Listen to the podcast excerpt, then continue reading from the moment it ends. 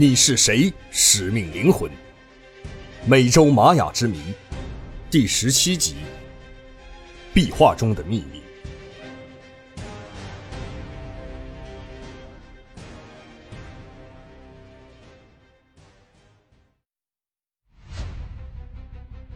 歹徒摸到枪之后，立即将枪口对准了加西亚的脑袋，大声的说着西班牙语。黑暗中。火把上微弱的火焰越来越小，发出微弱的光，将歹徒那张狰狞的脸映照得若隐若现，更加的恐怖。歹徒说了一会儿话之后，加西亚并没有应答，看来加西亚此刻已经昏迷了。歹徒感觉加西亚的身体已经瘫软，向下坠着，便放开了他，用另一只手捡起了火把，举向高处，开始寻找陈刚的位置。歹徒举着火把，缓慢地向前挪动着身体，在暗室中寻找着陈刚。把枪放下，两只手举起火把。陈刚在黑暗中对歹徒命令着。歹徒听到陈刚的话后，对发出声音的方向扣动了扳机。黑暗中，两条耀眼的光线在暗室中来回穿梭着，伴随着巨大的声响。随后又传来了两声清脆的撞针声。原来。手枪中只剩下两发子弹了。歹徒拿着打完了子弹的手枪，正在愣神的功夫，他就被一股巨大的力量从身后扳倒了。陈刚用手臂做着剪刀的姿势，将歹徒的脖子死死地卡住，不断使出浑身的力量，同时用膝盖死死地顶住歹徒的腹部。刚开始，歹徒还有一些反抗的动作，慢慢的便不再挣扎。陈刚很怕放手之后歹徒会重新苏醒，便一直用小臂在歹徒的脖子上施加着力量。也不知过去了多长时间，他感到歹徒已经彻底失去了反抗能力之后，才将胳膊放了下来。由于二人的打斗，掉在地上的火把早就已经熄灭，此时只是一股股的冒着青烟，封闭的墓室中弥漫着呛人的烟气。黑暗中，陈刚向加西亚瘫倒的地方摸去，找到了正在微弱呼吸的加西亚，立即对他进行人工呼吸。抢救了一会儿之后，加西亚总算是缓了过来。得知是陈刚在施救后，加西亚一边微弱的喘着气，一边问：“把把我的包打开，里面有手电筒，还有绳子。”陈刚摸出了包中的手电筒，打开之后，一道光柱顿时亮了起来。他用手电筒四下的照着，找到了刚才被制服的歹徒，发现这小子虽然还躺倒在地，不过身体还有些微弱的活动。陈刚立即从加西亚的包中拿出绳子，走到了歹徒身边。这一次，陈刚再也没有了恻隐之心，狠狠地将绳索勒在了歹徒的身上。被捆完之后的歹徒活像一只毛毛虫一样，浑身上下被绳子牢牢地绑住，再也没有活动的余地。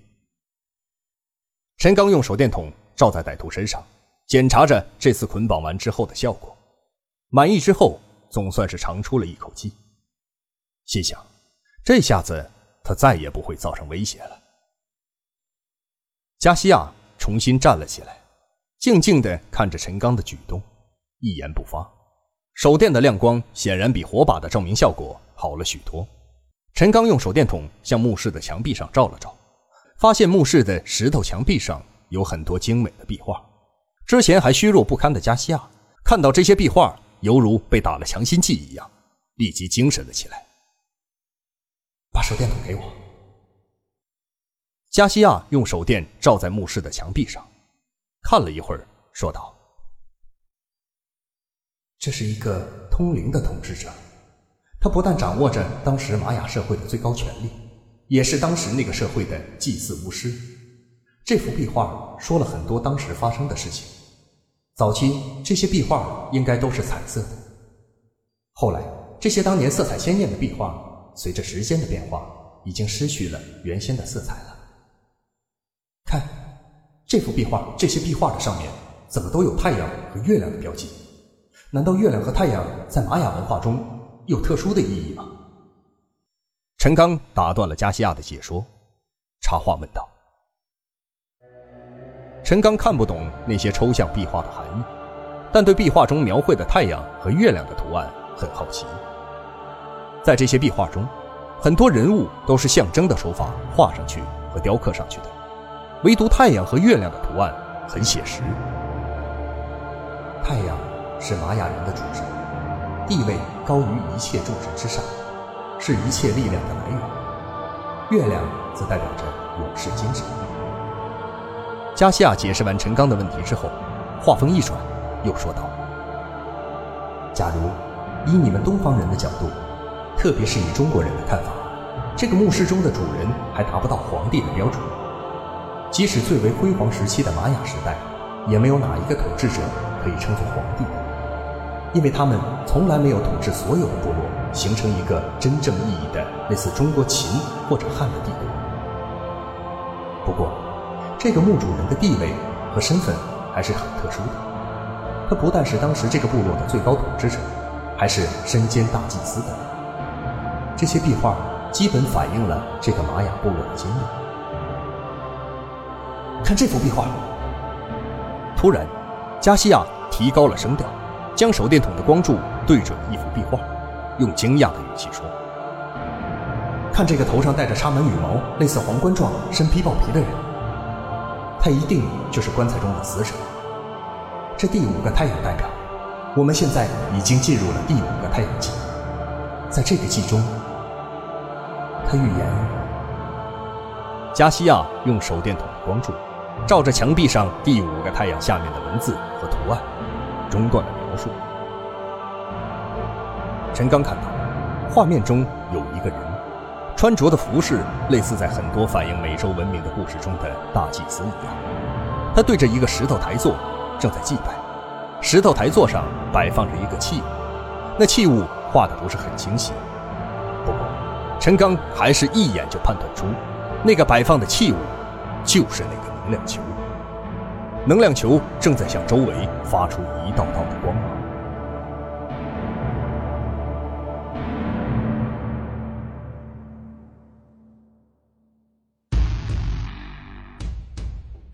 加西亚，你到底对我隐藏了什么秘密？如果我说你就是那个命中注定会拯救我的人，你会怎么想？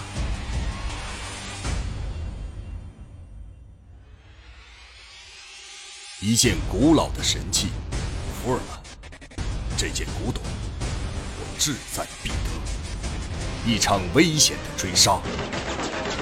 你怎么会惹到了这么危险的家伙？一次命运的安排。我一直在等待一个从东方到来的男人。一张熟悉的面孔，陈先生，你是礼堂中的那个人欢迎收听《你是谁？使命灵魂》第三章：美洲玛雅之谜。作者：王金，由。徐淼播讲。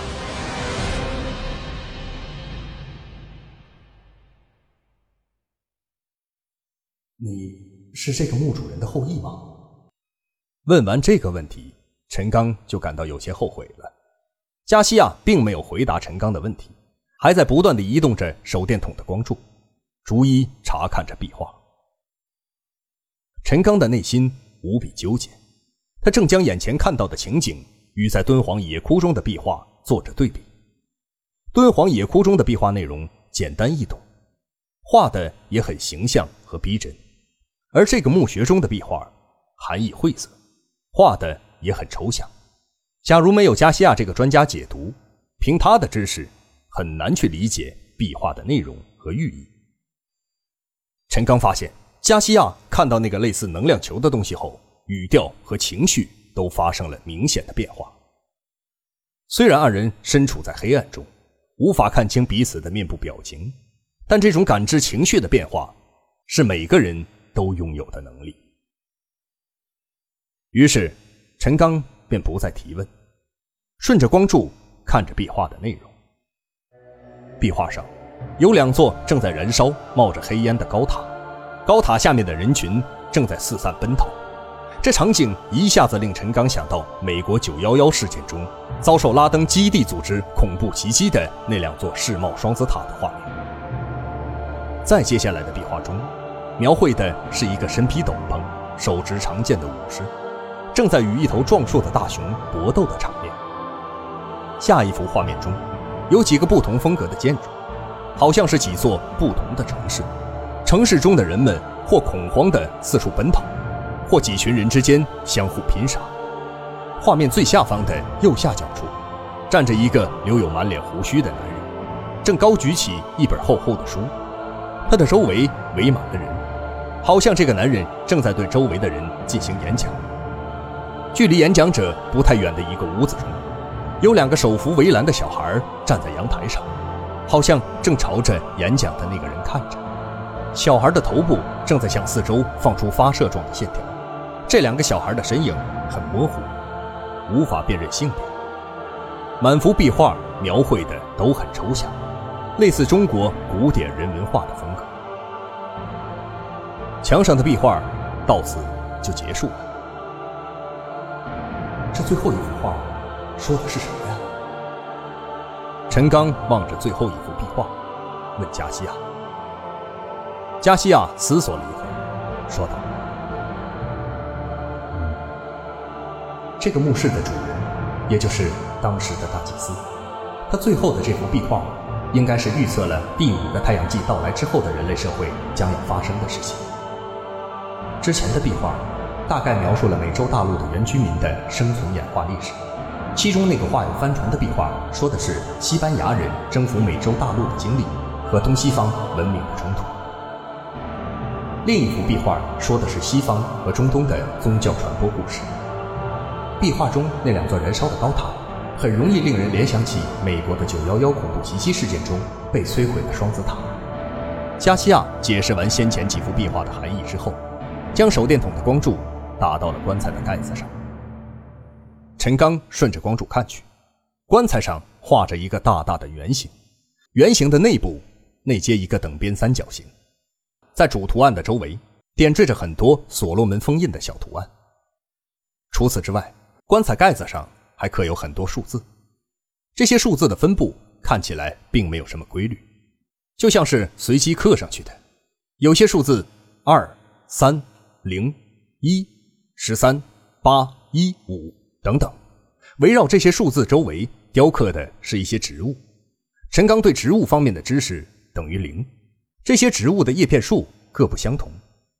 不过，在这些植物中有一个图案。看起来像是菠萝一样的水果，棺盖的最下面刻着几行小字。这几个字说的是什么意思啊？陈刚好奇地问加西亚。前两个字的大概意思是说得到、获得、具有或拥有的意思，后两个字的意思是权利、使命或者责任的意思。他到底想告诉我们什么呀？难道他想说得到就是权利吗？陈刚说出自己的结论后，加西亚并没有给予明确的回答。陈刚并没有听到加西亚回答自己的问题，便在心中自己细细的品味。加西亚翻译出棺盖上这句话的正确引申意义到底是什么？菠萝的原产地是美洲地区吗？看加西亚并没有回答自己的问题。陈刚又追问了一句：“是的。”这一次，加西亚直接回答了陈刚的提问：“你说棺材里面会不会还有什么线索？”陈刚的目光落到棺盖上，突然来了一股好奇心，鼓动着加西亚打开棺材，想要查看看究竟。这里面只是一具没有灵魂的躯壳而已，他的灵魂已经升天，得到了救赎。我们为什么非要去打扰他呢？加西亚又用手电筒对棺材的四周逐一查看了一番。棺材的四周画着一些壁画，这些壁画大多是描绘了一个祭祀师在各种场合祭祀的画面，还有描绘各种植物的图案。这个浮雕想表达的是玉女吗？陈刚看到一个类似人的图案。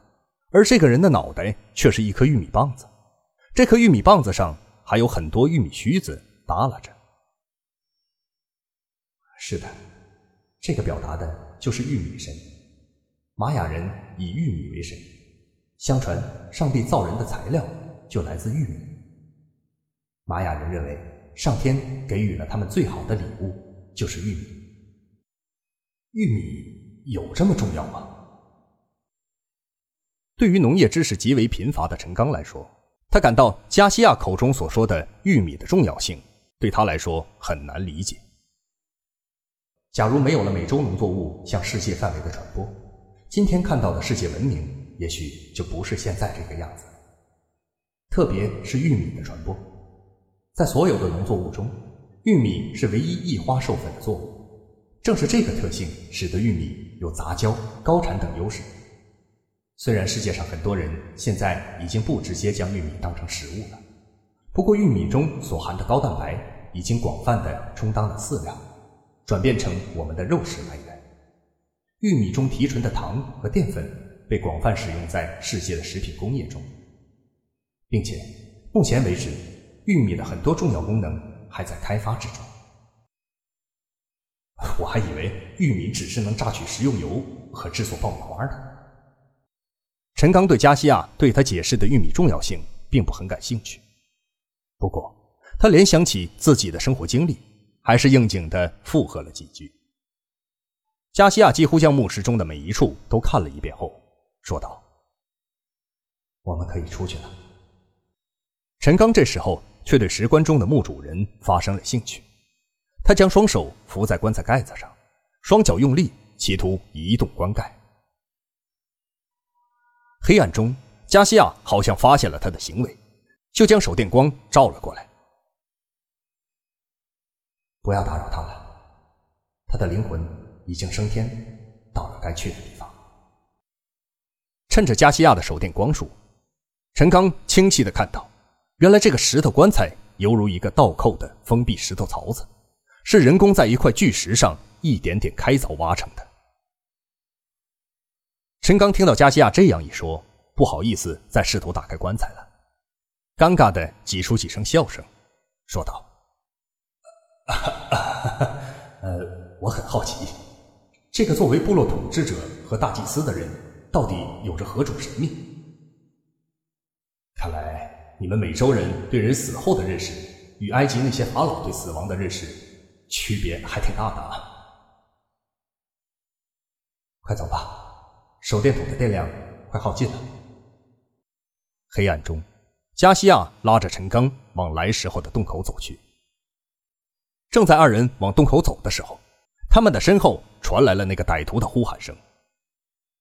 加西亚立即站住，停下了脚步，将光柱射到那个被五花大绑着的歹徒身上。只见那小子被陈刚捆绑得结结实实，躺在墓室的一个角落中，嘴中不断的呼喊着。加西亚和陈刚同时转身，看向那名歹徒。加西亚一句话也没有说。你祈求神灵吧。让神灵宽恕你的罪过吧。陈刚说完，拉着加西亚的手，转身朝洞口走去。